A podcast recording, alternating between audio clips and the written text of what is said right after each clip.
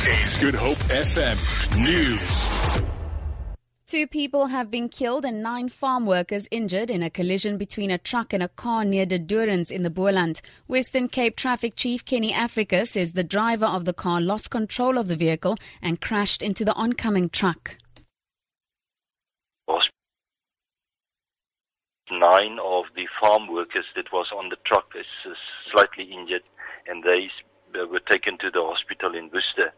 But two of the occupants in the Golf motor car got killed in this accident, and uh, the Orchard Sandhills Road are currently closed for traffic. The alternative route motorists can take if they want to go uh, to the Hex River Valley is via the N1 uh, from Worcester to De Doorns a 32 year old man has drowned while swimming in the Zandvlei Estuary Canal at Muizenberg. The Sea Rescue Institute says paramedics battled to resuscitate the man and he was later declared dead on the scene.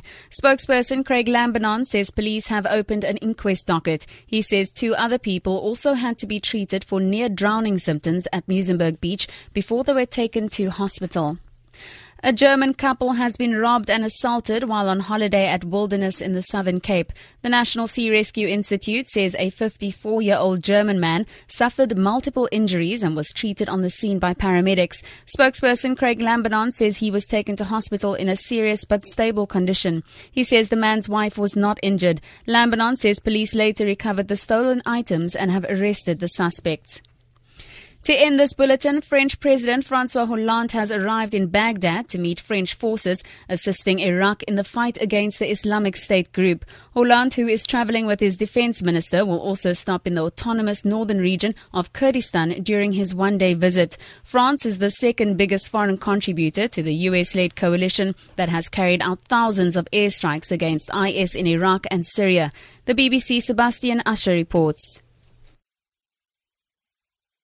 Some 500 French soldiers are part of the international coalition trying to deliver a final defeat to IS in Iraq. French special forces are believed to be involved in the battle to drive the jihadists out of their biggest Iraqi stronghold, Mosul. French warplanes have also played their part in the air campaign against IS in both Iraq and Syria. In his New Year message, President Hollande reiterated France's commitment to continue the fight against what he called the scourge of terrorism, both at home and abroad.